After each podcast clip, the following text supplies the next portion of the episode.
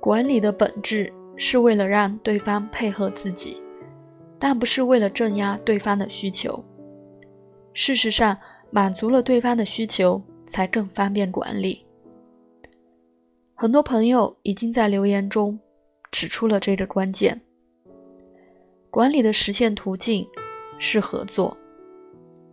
字面意思很简单，但生活中缺乏合作经验的人。对他的理解恐怕只能停留在字面意思上，所以我把它变成一句更具体的话，叫做“我满足你的一个需要，你也答应我的一个要求”。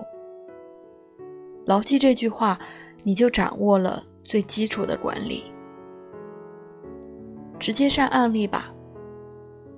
一，孩子，我要跟爱的人一起浪迹天涯。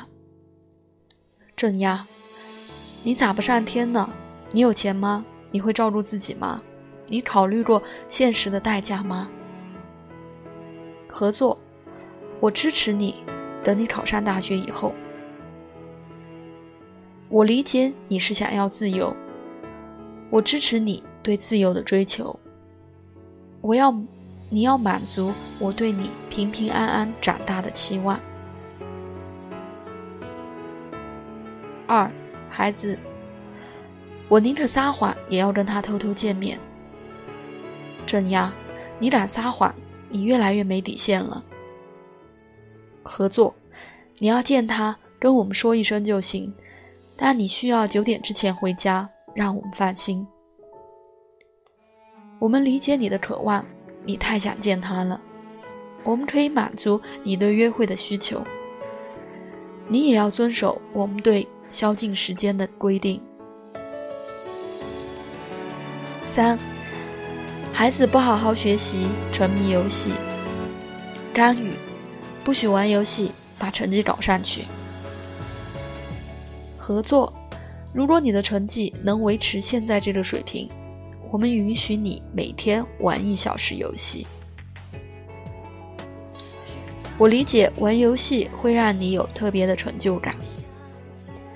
我可以满足你对玩游戏的渴望，你也要满足我对于学习成绩的重视。你看，所有的案例都大同小异。我理解你需要什么，我承认你的需要是合理的。同时，我告诉你我有什什么需要。现在我们来交换，我要你为我做到一件事，我就为你做到一件事，礼尚往来。互不吃亏，是不是很简单？一分钟就能掌握。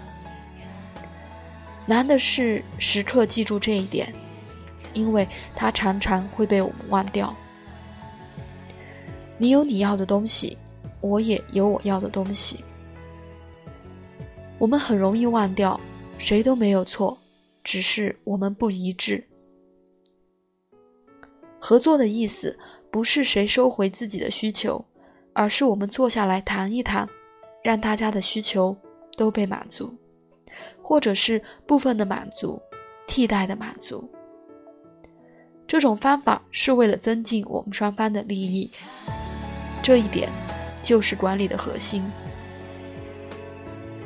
这个方法能解决一切矛盾吗？不能。人与人的关系不可能那么简单。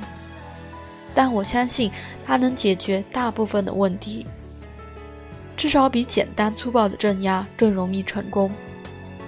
基于以下几点理由：第一，我试图理解你的需求，即使我不同意；第二，如果我不同意，那是我有我的需求，而不是因为我觉得你这个人有什么问题；第三，也是最重要的，我们是。平等的两个人。最后是答疑时间。